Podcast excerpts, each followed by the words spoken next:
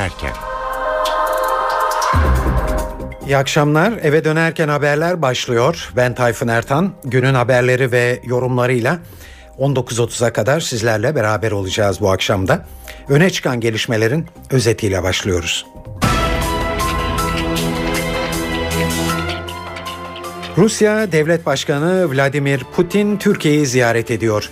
Gündemde nükleer santraller ve enerji konularının yanı sıra anlaşmazlık konusu Suriye'de var. BDP'li milletvekilleriyle ilgili fezlekeler ve dokunulmazlıklar konusunda AKP'de görüş ayrılıkları var. Partinin özellikle Güneydoğulu milletvekilleri dokunulmazlıkların kaldırılmasına sıcak bakmıyor. Kasım ayı enflasyonu beklentilerin çok altında geldi. Kasım ayında tüketici fiyatları endeksindeki artış %0,38 ile sınırlı kaldı. Mısır'da İslamcılarla yargı arasındaki kavga büyüyor. Cumhurbaşkanı Muhammed Mursi yeni anayasanın 15 Aralık'ta halk oylamasına sunulmasını istiyor ancak yüksek yargı direniyor. Hacettepe Üniversitesi'nin Ankara taksicileriyle ilgili araştırmasına göre taksicilerin %51'i hiçbir zaman emniyet kemeri kullanmıyor. Ve pastırma sıcakları Aralık ayıyla birlikte yerini sert kış koşullarına terk etmeye hazırlanıyor.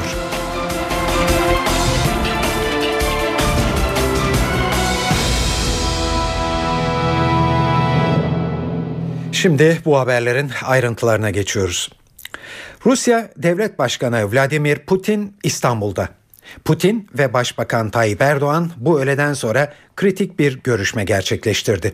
Hatırlayacak olursanız Putin'in Türkiye ziyaretinin 14 Ekim'de yapılması planlanmıştı. Ancak Rus tarafı Putin'in sağlık sorunları nedeniyle ziyaretin 3 Aralık'a ertelenmesini istemişti. Evet Putin'in ziyaretini önemli kılan bir başka gelişme de hiç şüphesiz Türkiye'nin NATO'dan talep ettiği patriotlar. Ayrıca Suriye konusu var ki iki ülke hayli farklı bakıyorlar bu büyük soruna. Tabii iki ülke arasındaki nükleer santraller ve enerji konuları da gündemin önemli başlıklarıydı. Bu konu başlıkları Erdoğan ve Putin'in bugün Dolmabahçe'de yaptıkları görüşmede masadaydı. Putin'in temaslarından ayrıntıları NTV muhabiri Yağız Şenkal anlatıyor. Başbakan Erdoğan'la Vladimir Putin İstanbul Beşiktaş'taki Başbakanlık Çalışma Ofisi'nde bir araya geldiler. Bu her iki liderin 30. baş başa görüşmesi ilginç bir not bunda kayda alabiliriz. Putin buraya 45 dakikalı 45 dakika gecikmeli geldi. Neden buluştular peki her iki lider ondan bahsedelim. Türkiye-Rusya Üst Düzey İşbirliği Konseyi toplantısı bu.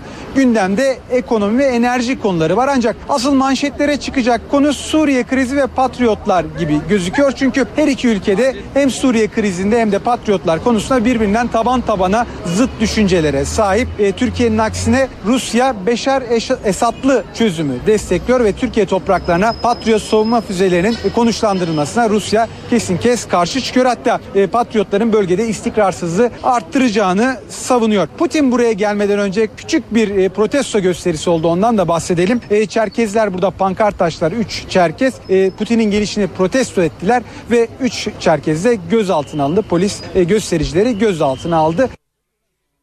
Evet Yağız Şenkal anlatıyordu e, görüşme öncesindeki gelişmeleri. Görüşme sonrasında Başbakan Erdoğan Rusya Devlet Başkanı Putin'le ortak bir basın toplantısı düzenledi. Erdoğan Suriye konusunda Putin'le ortak bir zeminde buluştuklarını söyledi ve Suriye'de çatışmaların sona ermesi her iki ülkenin de lehine olur diye konuştu.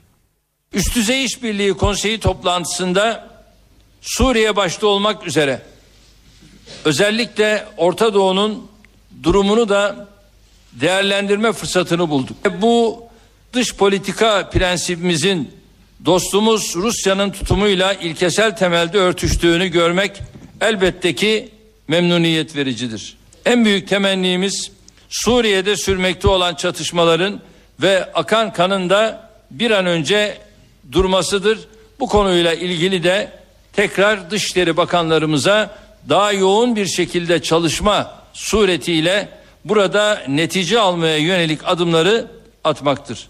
Suriye halkının özgür iradesinin hakim kılınması, komşumuz Suriye'de barış ve istikrarın yeniden tesis edilmesi, hiç kuşku yok ki hem ülkemiz hem bölge hem de uluslararası toplum için hayati bir öneme sahiptir. Yaptığımız görüşmede bütün bunların Rus dostlarımızla ortak temennimiz olduğunu bir kez daha teyit etmiş olduk. Esasen aramızdaki bu samimi diyalog Türkiye-Rusya ilişkilerinin son dönemine damgasını vuran stratejik perspektifin doğal bir neticesidir. Evet Suriye krizinde hangi noktalarda taraflar arasında görüş ayrılığı yaşandığı meselesi Putin'e yöneltilen bir soru oldu. Putin Suriye konusunda Türkiye ile pozisyonlarımız aynı ama Suriye'nin geleceğinin hangi metotlarla oluşturulacağı konusunda farklı düşünüyoruz. Ancak bu toplantıda yeni fikirler ortaya atıldı dedi. Rus lider Türkiye'nin Suriye sınırına yerleştirilecek olan patriotlarla ilgili olarak da görüş belirtti. Biz e, bu sorunu hem insani açıdan hem diğer açılardan görüşmüştük ve Suriye'deki e, olaylarla ilgili pozisyonlarımız birbirine benziyor. Ve Suriye'nin geleceğiyle ilgili Suriye'de ne yapmamız lazım? Suriye'nin geleceğiyle ilgili pozisyonlarımız aynı ama Suriye'nin geleceğini hangi metotlarla oluşturulabilir? Bu konuda bazı farklılıklarımız söz konusu. Ee, Sayın Başbakan'ın Başbakan'la gerçekleştirdiğimiz görüşmeler sırasında yeni fikirler üretilmiştir, yeni fikirler açıklanmış, söylenmiştir. Biz bu fikirler üzerinde çalışacağız. Suriye'nin nükleer silahı yok. Ee, ve nükleer silahın üretimine yakın bile değil. Ama tekrarlamak istiyorum. Patriot füzelerine gelince, sistemine gelince bu dünyanın en iyi bir sistem değil. Biz Türkiye'nin sınırda meydana gelen olaylarla ilgili kaygılarını anlıyoruz, paylaşıyoruz. Bu durumda ek sınırda durumun kışkırtılması için ek durumun oluşturulması yanlıştır. Biliyorsunuz piyesin başında duvarda tüfek varsa piyesin sonunda o tüfek ateş edecektir. Öyle diyorlar. Rusya'nın tutumuna gelince biz Suriye'deki rejiminin kurumuyoruz. Avukatı, bu rejimin avukatı değiliz. Bizi kaygılandıracak olan, kaygılandıran şeyler Suriye'nin geleceğidir. Yakın geçmişte yapılan hatalarının tekrarlanmasını istemiyoruz. Evet Türkiye ile Rusya arasındaki ilişkiler uzun süredir yolunda seyrediyor. Ta ki son zamanlarda Suriye krizi ortaya çıkana kadar ki şu ana kadar yapılan açıklamalardan da iki tarafın bu meseleyi bir kenara koymaya niyetli olduğu dikkat çekiyor. Evet artık e, bu dünyada zaten özellikle de ekonomik ilişkiler nedeniyle siyasal görüş ayrılıkları eskisi kadar öne çıkartılmıyor. Türkiye 2012 yılının ilk 6 ayında Rusya'ya yaklaşık 4 milyar dolarlık ihracat yaptı. Büyük kısmı enerji olmak üzere de 15 milyar dolar yaklaşık ithalat yaptı. Bu ticaretten Rusya'nın artısı ilk 6 ay için 11,5 milyar dolar.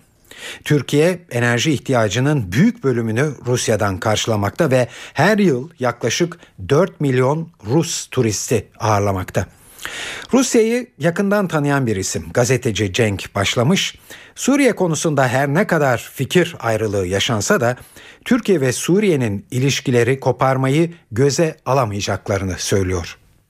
Perşembe ya da Cuma günü e, Kremlin'den Putin'in e, İstanbul ziyaretiyle ilgili bir açıklama yapıldı. Bu daha çok e, gazetecilere Türk-Rus ilişkilerinin, ekonomik ilişkilerinin işbirliğinin boyutunu anlatmayı hedefleyen e, açıklama. Ben o açıklamayı yanımda getirdim.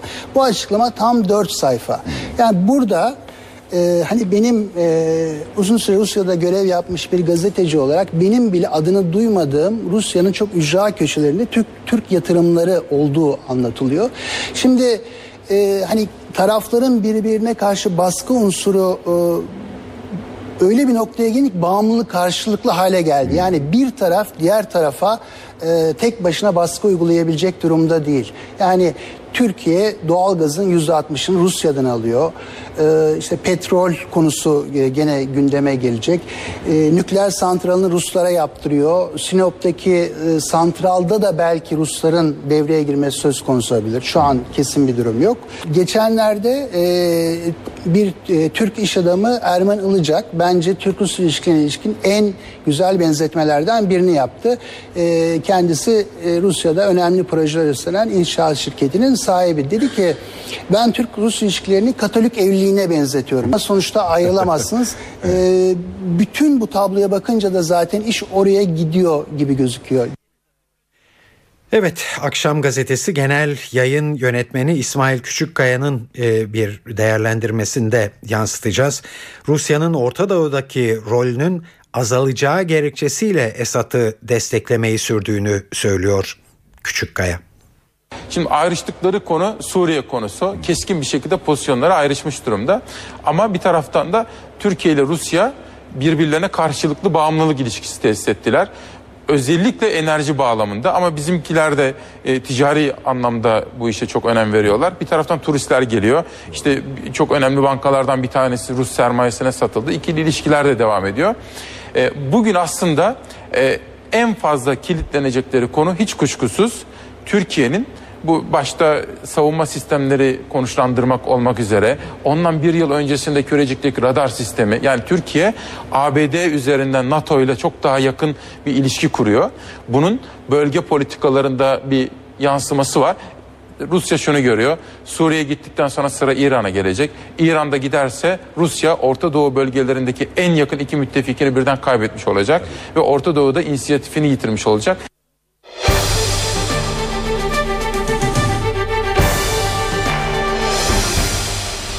Evet artık gündemin önemli konusu Patriot füzeleri her gün her konuda önümüze çıkıyor. Türkiye'nin Patriot savunma sistemine neden ihtiyaç duyduğu sorusu iç politikada tartışıldığı kadar dünya basınında da dikkat çekmişe benziyor. İngiltere'de yayınlanan The Guardian gazetesi çarpıcı bir iddia ortaya attı ve Türkiye'nin Patriot talebinin kimyasal silahların kullanılabileceğine yönelik kuvvetli bir istihbarata dayandığını yazdı. Guardian'a göre top ve havan mermilerinde olduğu gibi kimyasal başlıklı füzelerin de Türkiye topraklarına düşme olasılığı Ankara'yı kaygılandırmakta. Gazeteye göre Ankara bir saldırı karşısında Türkiye'nin sınırının NATO sınırı olduğu mesajını net bir şekilde vermek istiyor. Amerikan New York Times gazetesine göre ise batılı istihbarat örgütleri Suriye'de kimyasal silahların depolandığı bölgelerde hareketlilik tespit etti ve bu hareketliliğin nedeni tam belli değil. Ancak Amerikalı yetkililer silahları kullanmaya yönelik hazırlık olabileceğini belirtiyorlar. Bir başka nedense bu silahların muhalif güçlerin eline geçmesini önlemek.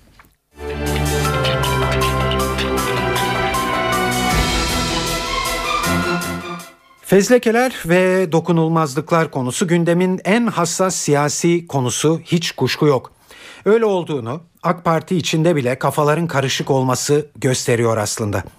Başbakan yardımcısı Bülent Arınç'ın dokunulmazlık oylamasında eğer oylama olursa tabii bir grup kararı alınmayacağına işaret etmesi, partinin kurucularından Dengirmir Mehmet Fırat'ın ise Kürt seçmenin partiden uzaklaşacağına dikkat çekmesi bugünün gelişmeleri. AKP Diyarbakır Milletvekili Galip Ensarioğlu BDP'li milletvekilleriyle seçimlerde hesaplaşılması gerektiğini belirtiyor. İki, iki açıdan değerlendiriyorum. Bir, kendim şahsi fikrim dokunulmazlıkların tümden kaldırılmasına karşıyım. Çünkü yasama görevini yürüten milletvekilleri, milletin temsilcileri bu görevi yürütürken herhangi bir endişe, kaygı ve korku içinde olmamalıdırlar.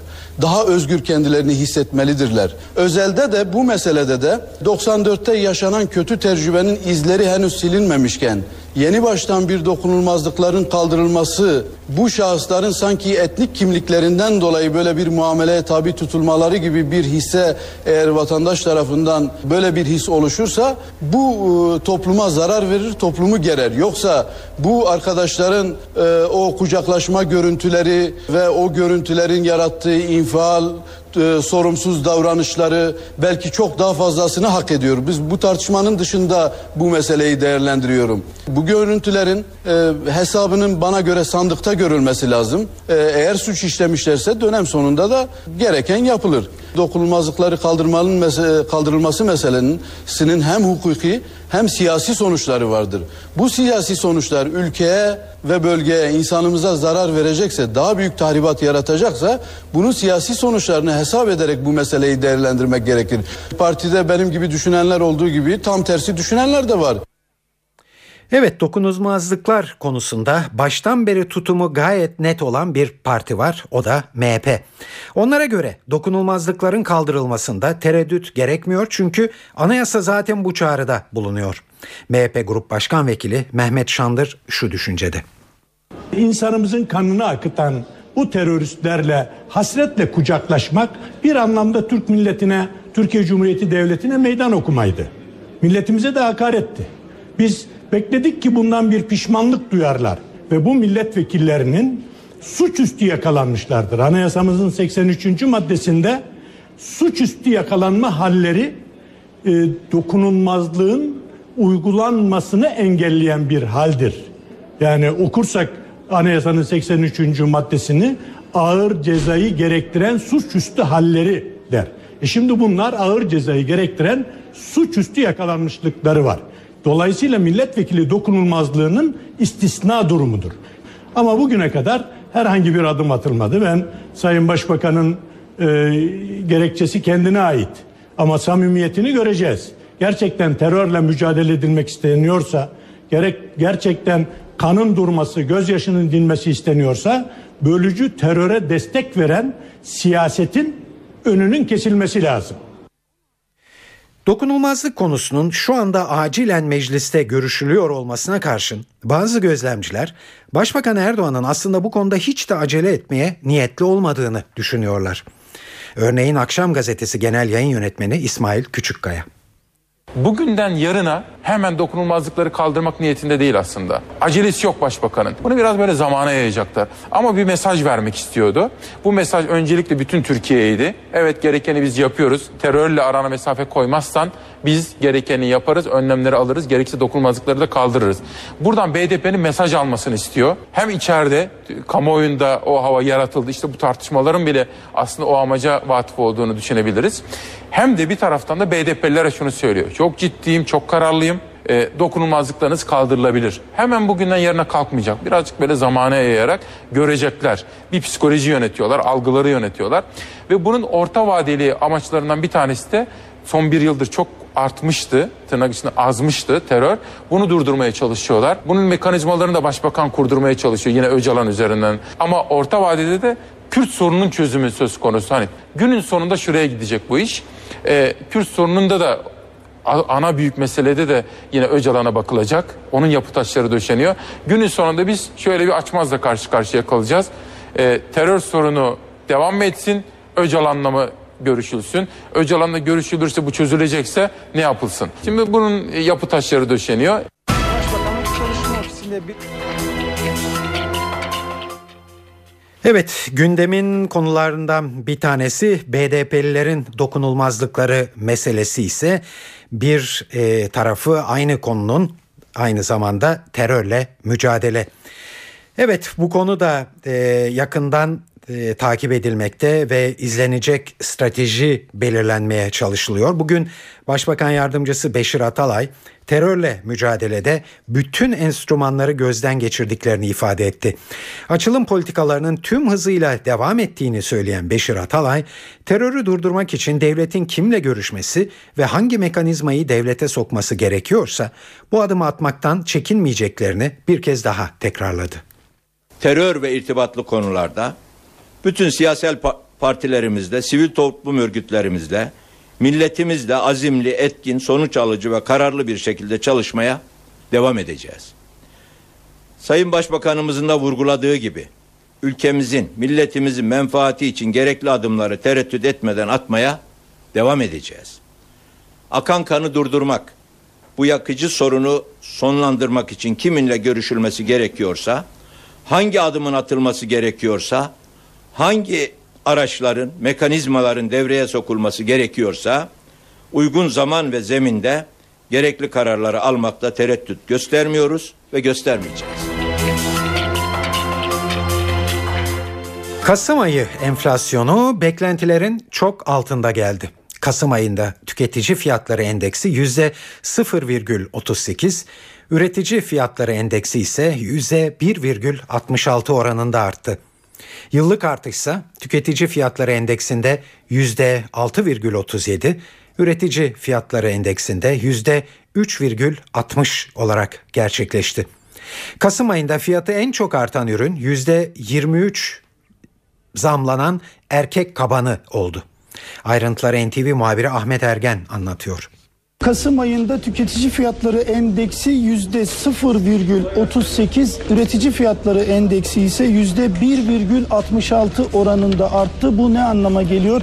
Tüketici enflasyonu Kasım ayında piyasa beklentilerinin oldukça altında bir düşüş gerçekleştirdi. Yüzde 0,90'lık bir artış beklentisi vardı. Piyasa beklentilerinin yarısının bile e, altında kalan bir e, artış söz konusu. %0,38'lik artışın ardından Kasım sonu itibariyle tüketici fiyatları endeksinde yıllık rakam %6,37 olarak gerçekleşti. Üretici fiyatları endeksinde ise yıllık rakam 1,66 oranındaki Kasım ayı artışından sonra %3,6 oranında gerçekleşti. Birkaç detayı da aktarmamız gerekirse Kasım ayında ana harcama grupları itibariyle baktığımızda en dikkat çekici rakam giyim ve ayakkabı grubunda %6,28'lik bir artış var. Giyim ve ayakkabı ana harcama grubunda. Gıda ve alkolsüz içecekler, sağlık, ulaştırma, eğlence ve kültürde ise düşüş söz konusu. Rakamlar eksi yönünde. Üretici fiyatları endeksinde de baktığımızda sektörler itibariyle tarımda %2,96'lık düşüş var. Sanayide 2,6'lık artış var. Elektrik, gaz ve suya baktığımızda da yüksek oranda zamların olduğu alanlardı bunlar. %30,12 oranında bir Kasım enflasyonu söz konusu. Kasım ayının zam şampiyonuna baktığımızda fiyatı %23,71 oranında artan erkek kabanı öne çıkıyor. Kasım ayı itibariyle Türkiye İstatistik Kurumu'nun açıkladığı rakamlar içinde.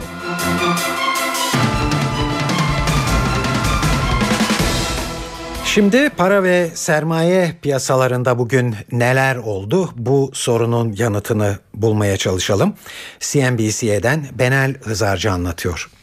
Piyasalarda yeni hafta yine rekorlarla başladı. Hem borsada hem de tahvil piyasasında tarihi rekorlar söz konusu. Rakamlara birazdan geçeceğiz. Önce bugüne bakalım. Yurt dışında Yunanistan'ın tahvil geri alımına başlayacak olması ve Almanya'nın bu sürece karşı durmayacağı hatta bir miktar zarar yazmaya Almanya Başbakanı Merkel'in razı olduğu haberleri Avrupa tarafında olumluluk getirmiş durumda. E, bu olumlu havaya sabah Çin tarafından gelen veriler eklendi. Çin'de imalat endeksleri yeniden ekonomik canlanmaya işaret edince hem Asya tarafında hem de Amerikan vadeli işlemler tarafında gün pozitif başladı. Bu pozitif havayla piyasalarda içeride güne başladı ardından enflasyon rakamları geldi. E, TÜİK'in açıkladığı Kasım verisi %0,38'lik bir aylık enflasyona işaret ediyor ki ankette göre beklentiler %0,90 civarındaydı. Beklentinin oldukça altında bir veri söz konusu ve 14 ayında en düşük yıllık enflasyon rakamına ulaşılmış oldu. E, bu veri sonrasında faizde hızla e, gerileme izledik. Gösterge bileşik %6'nın altına inerek %5.80'e doğru e, hızla geriledi ve e, yüzde 5.78'e kadar indi. Faizdeki bu hızlı hareket İMKB'ye de ivme kazandırdı. Günün sonunda baktığımızda borsada yüzde 1,7'ye ulaşan bir değer artışı var. Endeksin kapanışı 74.299 puanla yeni bir rekor kapanış seviyesi. Gösterge bileşik faizdeki %5.82'lik kapanışta bugünün yine tarihi dip e, seviyesi kapanışı olarak e, kayda geçmiş oldu.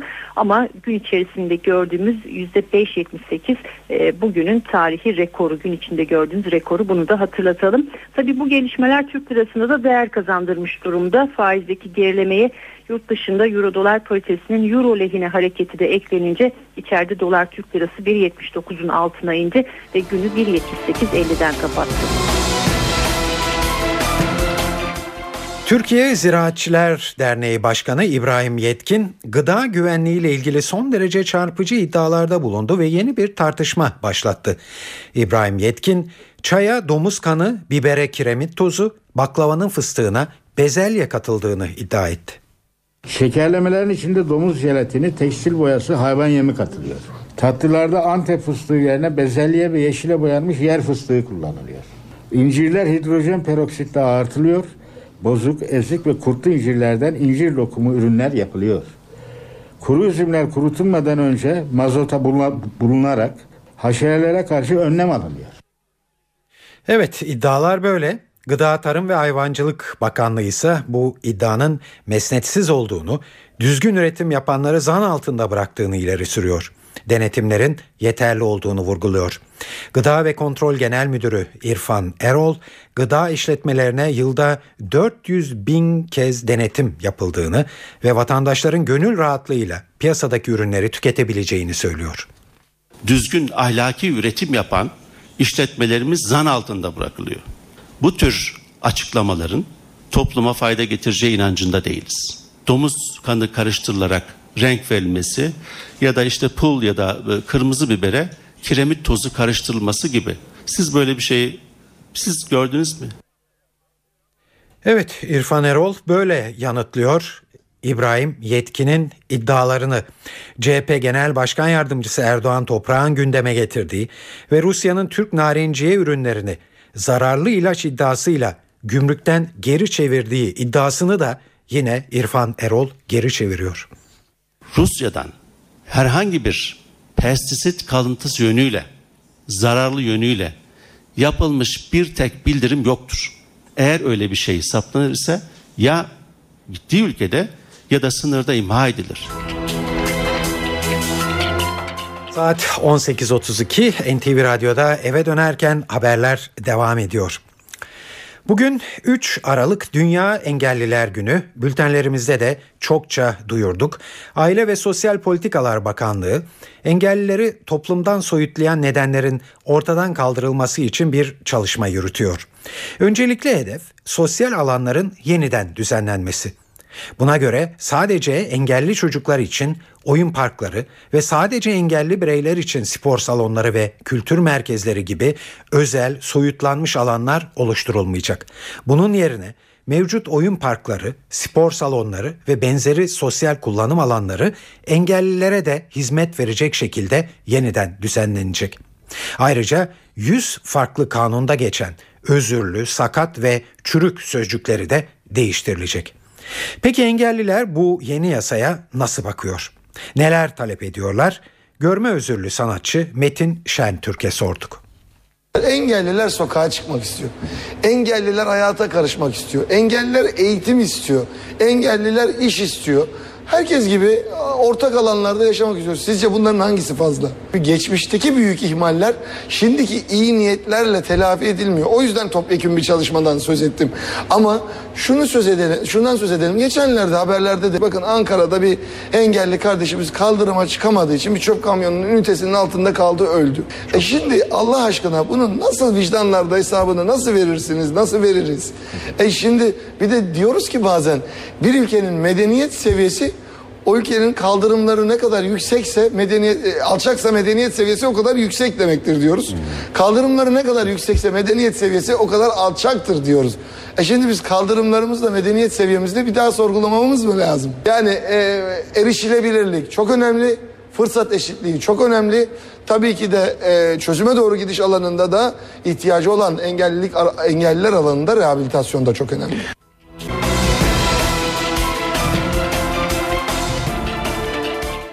Eve dönerken haberlere yol durumuyla devam ediyoruz. Pastırma sıcakları Aralık ayının başlamasıyla yerini yavaş yavaş kış koşullarına terk etmeye hazırlanıyor. Evet tuhaf bir cümle oldu değil mi? Aralık ayının başlamasıyla dedik. Eylül ya da Ekim yerine bu yıl öyle. Sıcakların yurt genelinde 8 ila 10 derece düşmesi beklenmekte. Soğukla birlikte yurdun büyük bir bölümüne yılın ilk karı da düşecek. İlk kar yağışının haftanın ikinci yarısında iç ve doğu kesimlerde görüleceği tahmin ediliyor.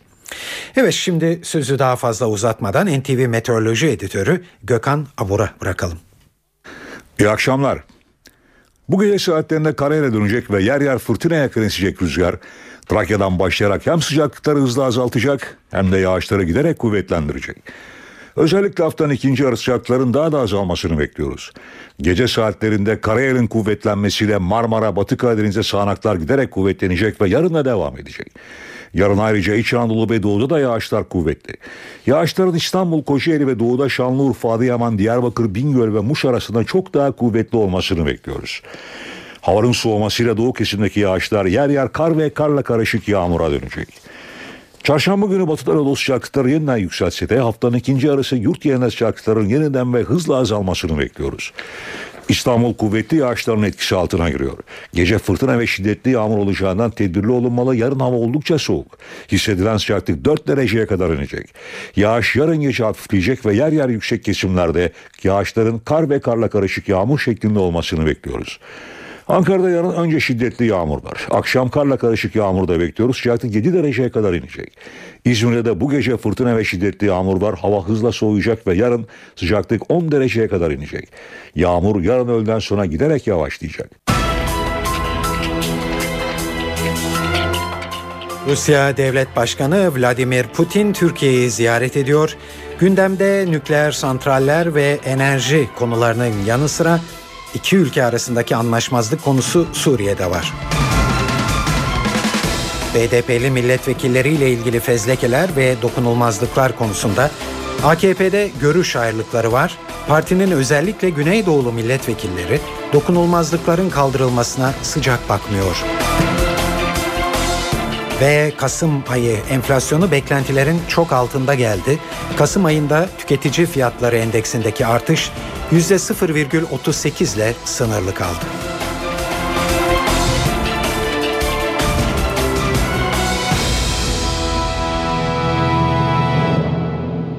Evet bunlar e, Türkiye'de günün öne çıkan gelişmeleriydi.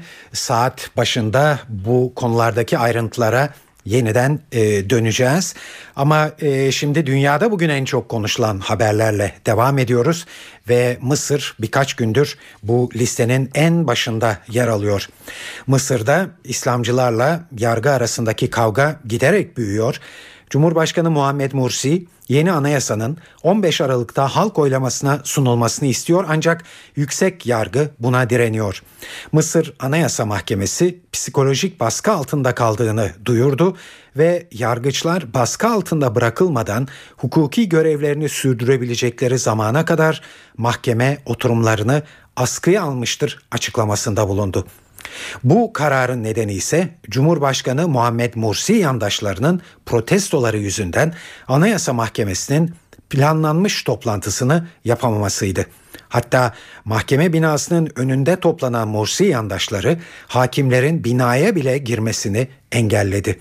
Çoğunluğu Müslüman Kardeşler Örgütü'nden gelen Mursi yandaşları Anayasa Mahkemesi'nin Haziran ayında mecliste İslamcıların egemenliğindeki alt kanadı feshetmesi nedeniyle bu kuruma kuşkuyla bakıyor.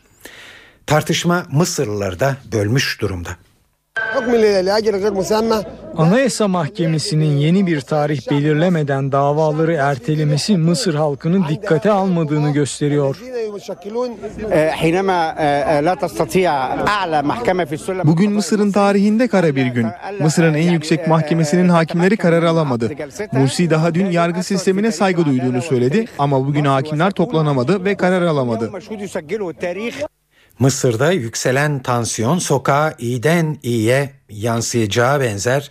Zira yarın anayasa taslağının iptal edilmesini isteyen sivil toplum örgütleri halkı tahrir meydanında toplanmaya çağırdı. Şimdi Mısır'a gidelim ve son durumu NTV Kahire muhabiri Nuran Milli'den öğrenelim. Mısır'da anayasa taslağının iptal edilmesini isteyen 18 siyasi parti ve kuruluş halkı yarın tahrir meydanında düzenleyecekleri gösteriye çağırdı.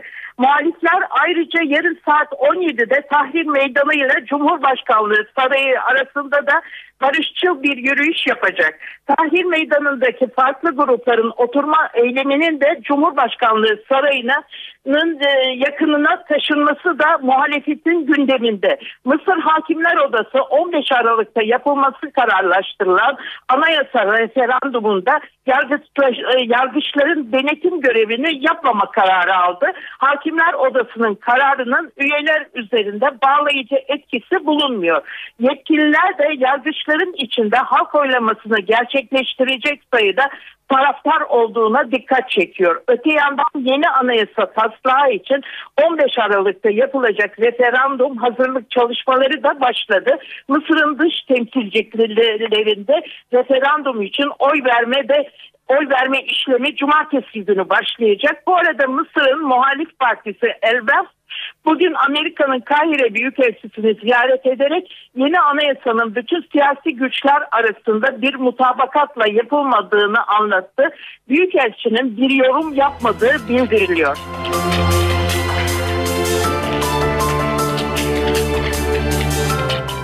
Filistin lideri Mahmud Abbas ülkesinin Birleşmiş Milletler'de gözlemci devlet statüsü kazanmasının ardından sevinç gösterileriyle karşılandı.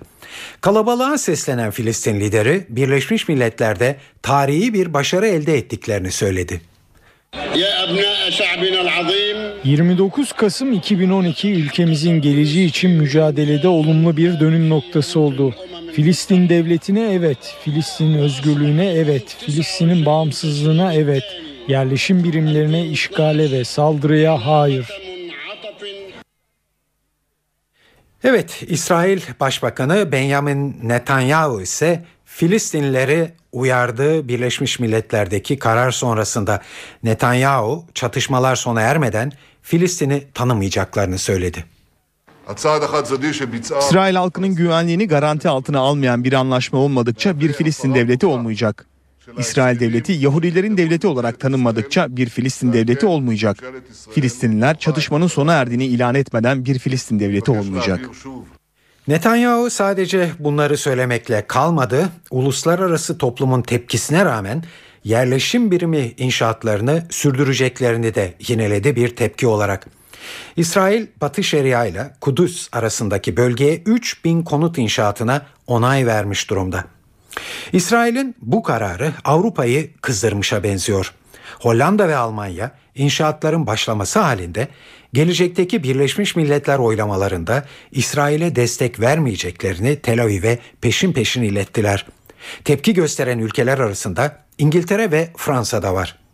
Yeni konutların inşa edilmesini kırmızı çizgi olarak gören İngiltere ve Fransa, İsrail büyükelçilerine Dışişleri Bakanlıklarına çağırdılar. Londra ve Paris, İsrail'le stratejik diyalog toplantılarını askıya almayı planlarken Avrupa Birliği kurumlarında İsrail'deki yerleşim birimlerine yaptırım uygulamayı düşünüyor. İsrail Haaretz gazetesi her iki ülkenin Tel Aviv büyükelçiliklerini geri çağırabileceklerini de ileri sürdüler.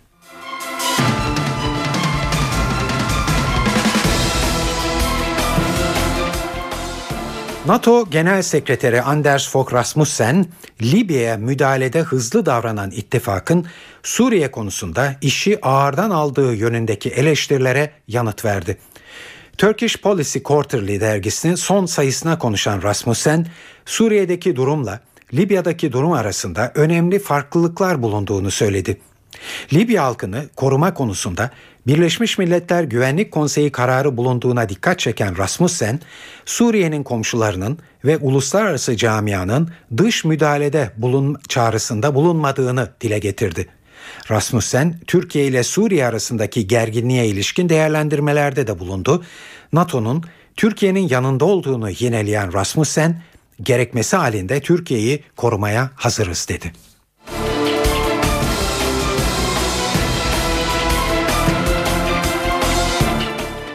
Amerikan Savunma Bakanlığı Pentagon istihbarat alanında önemli bir hamle yapmaya hazırlanıyor.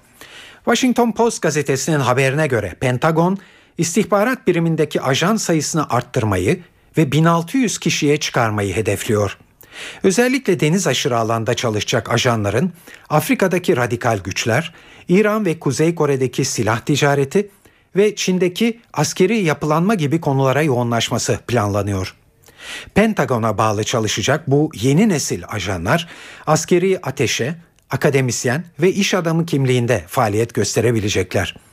Bu yeni yapılanmayla Amerikan istihbaratının güçleneceğini belirten uzmanlar hem de CIA ile Pentagon arasında bir rekabet başlayacağının da altını çiziyor. Hedef yerleri CIA tarafından belirlenen insansız hava araçlarının yol açtığı sivil ödümlerden rahatsız olan Obama yönetiminin Pentagon'un bu atılımını desteklediği iddia ediliyor. Amerikan istihbaratının temeli olarak kabul edilen CIA'in artık askeri istihbarattan çekilmek istediği de söylenmekte. Fransa İmparatoru Napolyon Bonaparte'a ait 200 yıllık mektup açık arttırmayla satışa çıktı ve tahmin edilenin 10 katına alıcı buldu.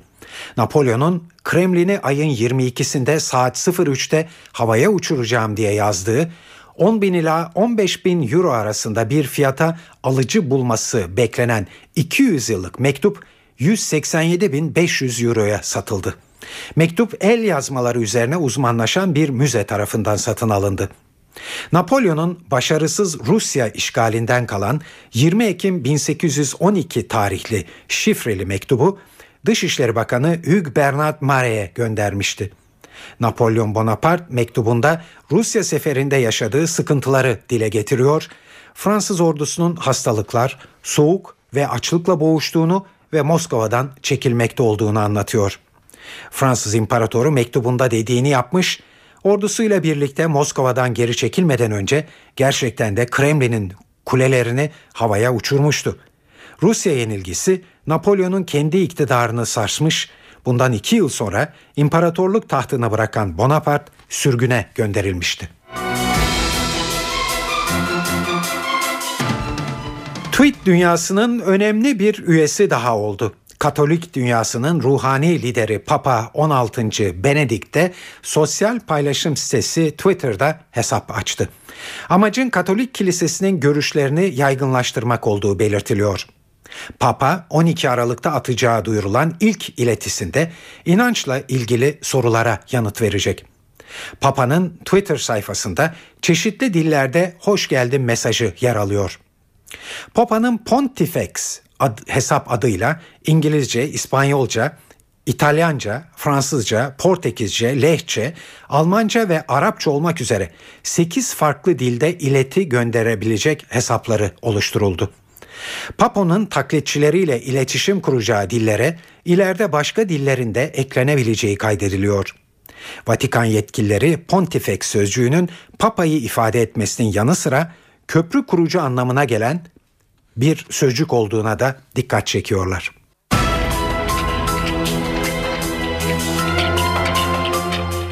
Devlet Başkanı Vladimir Putin Türkiye'yi ziyaret ediyor. Gündemde nükleer santraller ve enerji konularının yanı sıra anlaşmazlık konusu Suriye'de var. BDP'li milletvekilleriyle ilgili fezlekeler ve dokunulmazlıklar konusunda AKP'de görüş ayrılıkları var. Partinin özellikle Güneydoğulu milletvekilleri dokunulmazlıkların kaldırılmasına sıcak bakmıyor. Kasım ayı enflasyonu beklentilerin çok altında geldi. Kasım ayında tüketici fiyatları endeksindeki artış %0,38 ile sınırlı kaldı. Mısır'da İslamcılarla yargı arasındaki kavga büyüyor. Cumhurbaşkanı Muhammed Mursi yeni anayasanın 15 Aralık'ta halk oylamasına sunulmasını istiyor. Ancak yüksek yargı direniyor. Ve Hacettepe Üniversitesi'nin Ankara taksicileriyle ilgili araştırmasına göre taksicilerin %51'i hiçbir zaman emniyet kemeri kullanmıyor.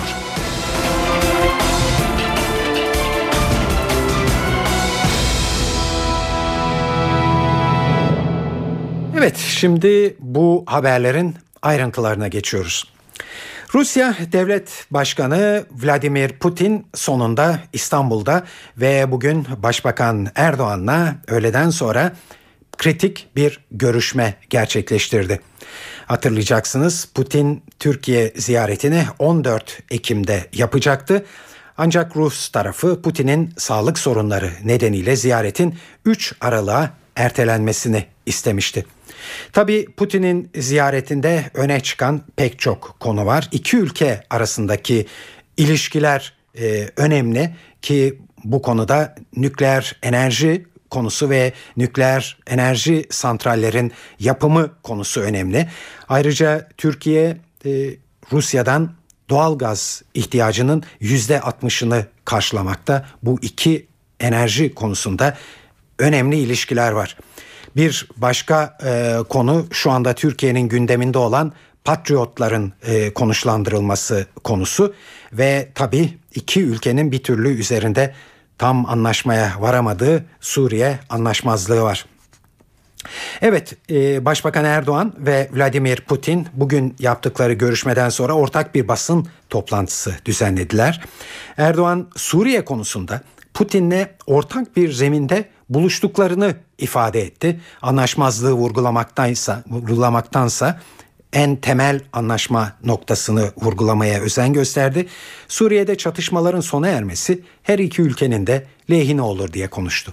Üst düzey işbirliği konseyi toplantısında Suriye başta olmak üzere özellikle Orta Doğu'nun durumunu da değerlendirme fırsatını bulduk. Bu dış politika prensibimizin dostumuz Rusya'nın tutumuyla ilkesel temelde örtüştüğünü görmek elbette ki memnuniyet vericidir. En büyük temennimiz Suriye'de sürmekte olan çatışmaların ve akan kanın da bir an önce durmasıdır. Bu konuyla ilgili de tekrar Dışişleri Bakanlarımıza daha yoğun bir şekilde çalışma suretiyle burada netice almaya yönelik adımları atmaktır. Suriye halkının özgür iradesinin hakim kılınması, komşumuz Suriye'de barış ve istikrarın yeniden tesis edilmesi hiç kuşku yok ki hem ülkemiz hem bölge hem de uluslararası toplum için hayati bir öneme sahiptir. Yaptığımız görüşmede bütün bunların Rus dostlarımızla ortak temennimiz olduğunu bir kez daha teyit etmiş olduk. Esasen aramızdaki bu samimi diyalog Türkiye-Rusya ilişkilerinin son dönemine damgasını vuran stratejik perspektifin doğal bir neticesidir. Evet aslında Suriye e, krizinde e, taraflar hangi noktalardalar ve hangi noktalarda görüş ayrılığı yaşanıyor. Bu Putin'e yöneltilen bir soru oldu basın toplantısında. Putin Suriye konusunda Türkiye ile pozisyonlarımız aynı ama Suriye'nin geleceğinin hangi metotlarla oluşturulacağı konusunda farklı düşünüyoruz. Ancak bu toplantıda yeni fikirler de ortaya atıldı. Onları da değerlendireceğiz dedi. Rus lider bu bağlamda Türkiye'nin Suriye sınırına yerleştirilecek olan Patriot füzelerine de değindi.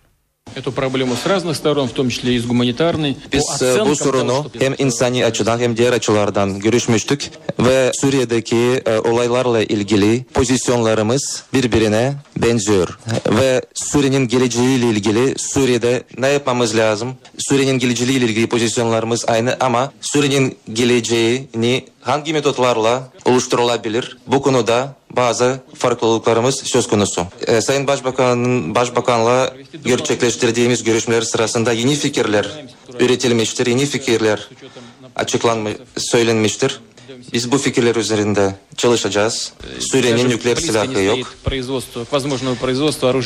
Ee, ve nükleer silahın üretimine yakın bile değil. Ama tekrarlamak istiyorum. Patriot füzelerine gelince, sistemine gelince bu dünyanın en iyi bir sistem değil. Biz Türkiye'nin sınırda meydana gelen olaylarla ilgili kaygılarını anlıyoruz, paylaşıyoruz. Bu durumda ek sınırda durumun kışkırtılması için ek durumun oluşturulması yanlıştır. Biliyorsunuz piyesin başında duvarda tüfek varsa piyesin sonunda o tüfek ateş edecektir. Öyle diyorlar. Rusya'nın tutumuna gelince biz Suriye'deki rejiminin kurumuyoruz. Avukatı, bu rejimin avukatı değiliz. Bizi kaygılandıracak olan, kaygılandıran şeyler Suriye'nin geleceğidir. Yakın geçmişte yapılan hatalarının tekrarlanmasını istemiyoruz. Evet ülkeler arasında eğer bir karşılıklı bağımlılık diye bir şey varsa herhalde Türkiye ve Rusya arasındaki ilişkiler buna çok iyi bir örnek oluşturacaktır. Özellikle ekonomik konularda. Şöyle bir bakarsak Türkiye 2012 yılının ilk 6 ayında Rusya'ya yaklaşık 4 milyar dolar ihracat yapmış. Büyük kısmı enerji olmak üzere de 15 milyar dolar ithalatta bulunmuş. Bu ticaretten Rusya'nın artısı ilk 6 ay için 11,5 milyar dolar. Türkiye enerji ihtiyacının büyük bölümünü Rusya'dan karşılamakta. Her yıl yaklaşık 4 milyon Rus turisti de Türkiye'de e, bulunmakta, yazı burada geçirmekte. Rusya'yı yakından tanıyan bir isim gazeteci Cenk başlamış. İki ülke arasında zaman zaman fikir ayrılıkları yaşansa da Türkiye ve Rusya'nın ilişkileri koparmayı göze alamayacaklarını vurguluyor. Özellikle bu ekonomik karşılıklı bağımlılık nedeniyle. Perşembe ya da Cuma günü e, Kremlin'den Putin'in e, İstanbul ziyaretiyle ilgili bir açıklama yapıldı. Bu daha çok e, gazetecilere Türk-Rus ilişkilerinin, ekonomik ilişkilerinin işbirliğinin boyutunu anlatmayı hedefleyen e, açıklama. Ben o açıklamayı yanımda getirdim. Bu açıklama tam 4 sayfa. Yani burada e, hani benim e, uzun süre Rusya'da görev yapmış bir gazeteci olarak benim bile adını duymadığım Rusya'nın çok ücra köşelerinde Türk Türk yatırımları olduğu anlatılıyor. Şimdi e, hani tarafların birbirine karşı baskı unsuru e, öyle bir noktaya geldik bağımlılık karşılıklı hale geldi. Yani bir taraf diğer tarafa e, tek başına baskı uygulayabilecek durumda değil. Yani Türkiye doğalgazın %60'ını Rusya'dan alıyor. Ee, işte petrol konusu e, gene gündeme gelecek. Ee, nükleer santralını Ruslara yaptırıyor. Sinop'taki e, santralda da belki Rusların devreye girmesi söz konusu olabilir. Şu an kesin bir durum yok. Geçenlerde e, bir e, Türk iş adamı Ermen Ilıcak bence Türk-Rus ilişkilerine ilişkin en güzel benzetmelerden birini yaptı. E, kendisi e, Rusya'da önemli projeler üstlenen inşaat şirketinin sahibi. Dedi ki ben Türk-Rus ilişkilerini Katolik evliliğine benzetiyorum. Sonuçta ayrılamazsınız. ee, bütün bu tabloya bakınca da zaten iş oraya gidiyor gibi gözüküyor.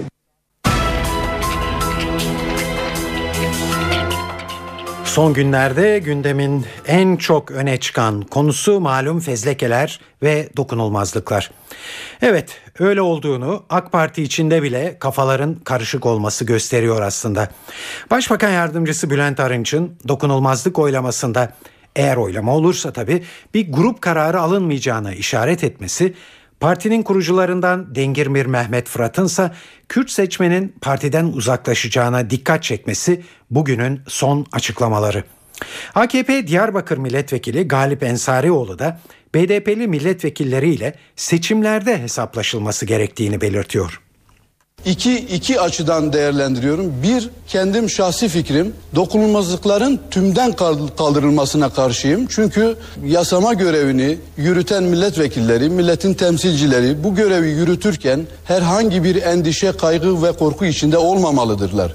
Daha özgür kendilerini hissetmelidirler. Özelde de bu meselede de 94'te yaşanan kötü tecrübenin izleri henüz silinmemişken yeni baştan bir dokunulmazlıkların kaldırılması bu şahısların sanki etnik kimliklerinden dolayı böyle bir muameleye tabi tutulmaları gibi bir hisse eğer vatandaş tarafından böyle bir his oluşursa bu e, topluma zarar verir, toplumu gerer. Yoksa bu arkadaşların e, o kucaklaşma görüntüleri ve o görüntülerin yarattığı infial, e, sorumsuz davranışları belki çok daha fazlasını hak ediyor. Biz bu tartışmanın dışında bu meseleyi değerlendiriyorum. Bu görüntülerin e, hesabının bana göre sandıkta görülmesi lazım. E, eğer suç işlemişlerse dönem sonunda da gereken yapılır.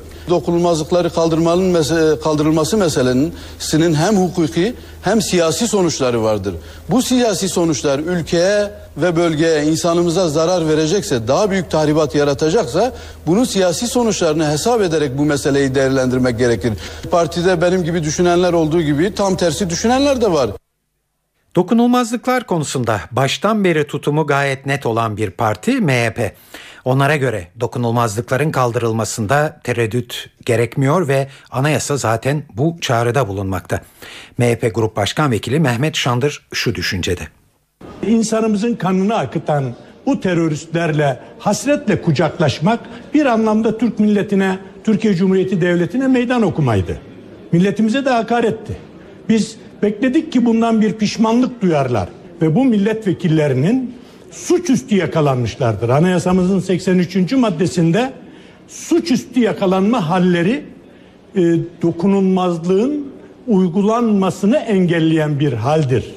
Yani okursak anayasanın 83. maddesini ağır cezayı gerektiren suçüstü halleri der.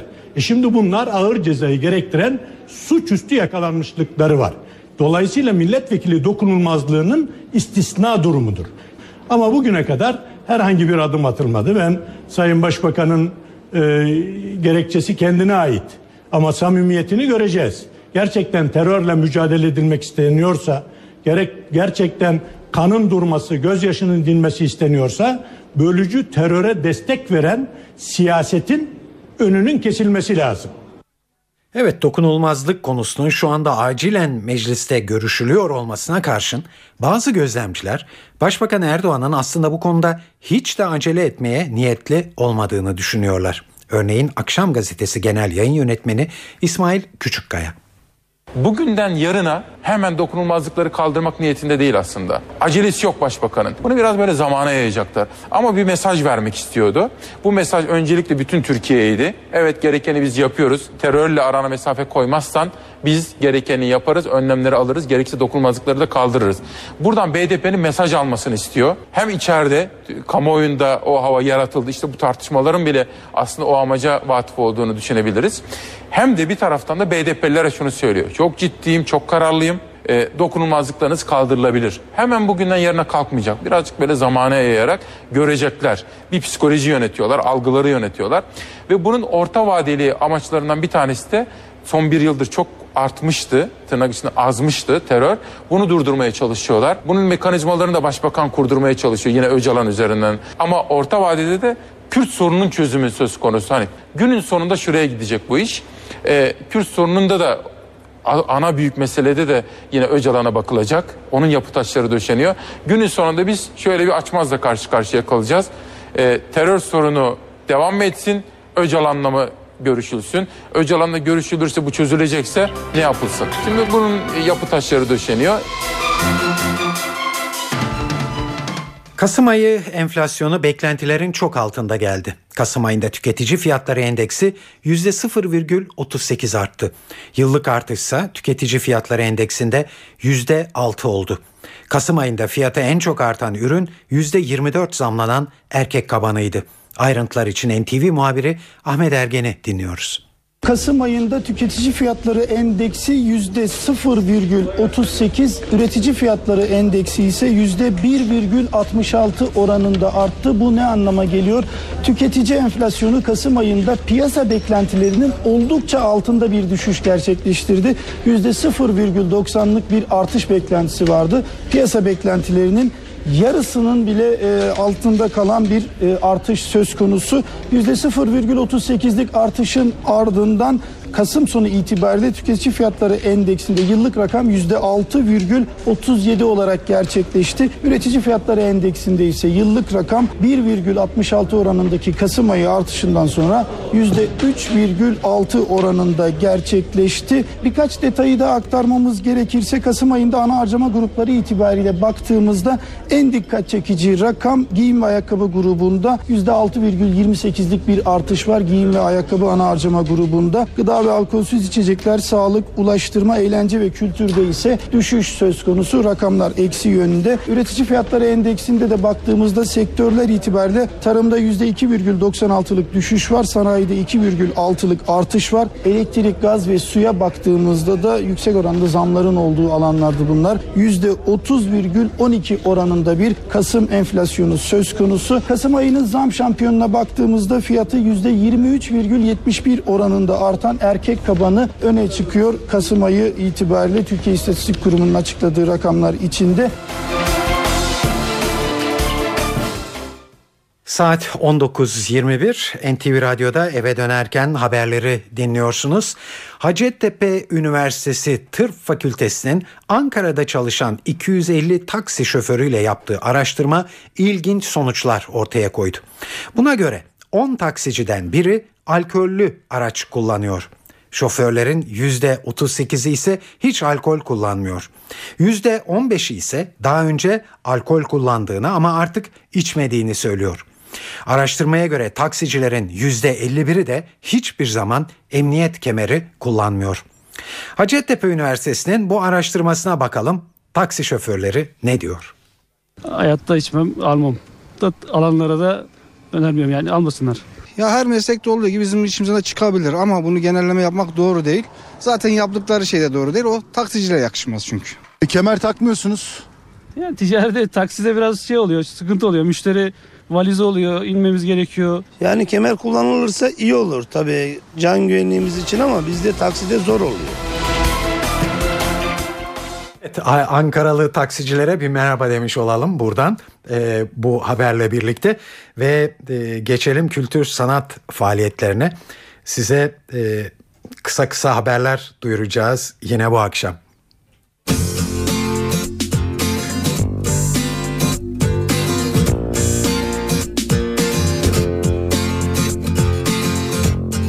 Geçen günlerde Ben Buraya Çıplak Geldim adlı yeni albümüyle sevenlerinin karşısına çıkan Nil Kara İbrahimgil bugün İstinye'deki Enka İbrahim Betil Auditorium'unda konser veriyor. Konserin başlama saati 20.30. The Beatles'ın en iyi tribüt gruplarından Meet the Beatles da bugün Beyoğlu Hayal Kahvesi'nde çıkıyor. Beatles şarkılarını eğlenceli bir yorumla dinleyicilere sunan grubun konseri saat 22.30'da. Cenk Erdoğan Trio'da bugün Nardis Jazz Club sahnesinde bu konserin başlama saati de 21.30. Dünyaca ünlü piyanist Fazıl Say ise bugün İzmit'te konser verecek. Süleyman Demirel Kültür Merkezi Kocaeli sahnesinde klasik müzik sevenleri selamlayacak olan Say saat 20.30'da başlayacak konserine. Evde olacaklar için sıradaki önerilerimizde Barry Levinson'ın yönetmenliğini üstlendiği 2004 yapımı Envy bu akşam saat 22'de CNBC E ekranında olacak.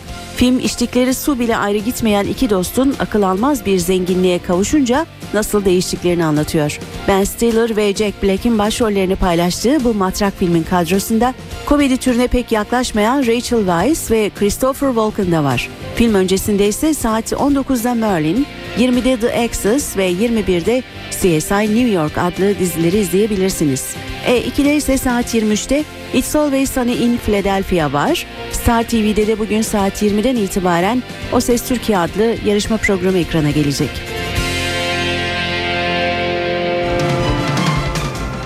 Saat 19.24 eve dönerken haberler bu akşam da burada sona eriyor. Evet e, Aralık ayının ilk yayınını burada toparlamış oluyoruz. Bu yayınımızın editörlüğünü Onur Koçaslan, stüdyo teknisyenliğini İsmet Tokdemir yaptı. Ben Tayfun Ertan. Hepinize iyi akşamlar diliyoruz. Hoşçakalın.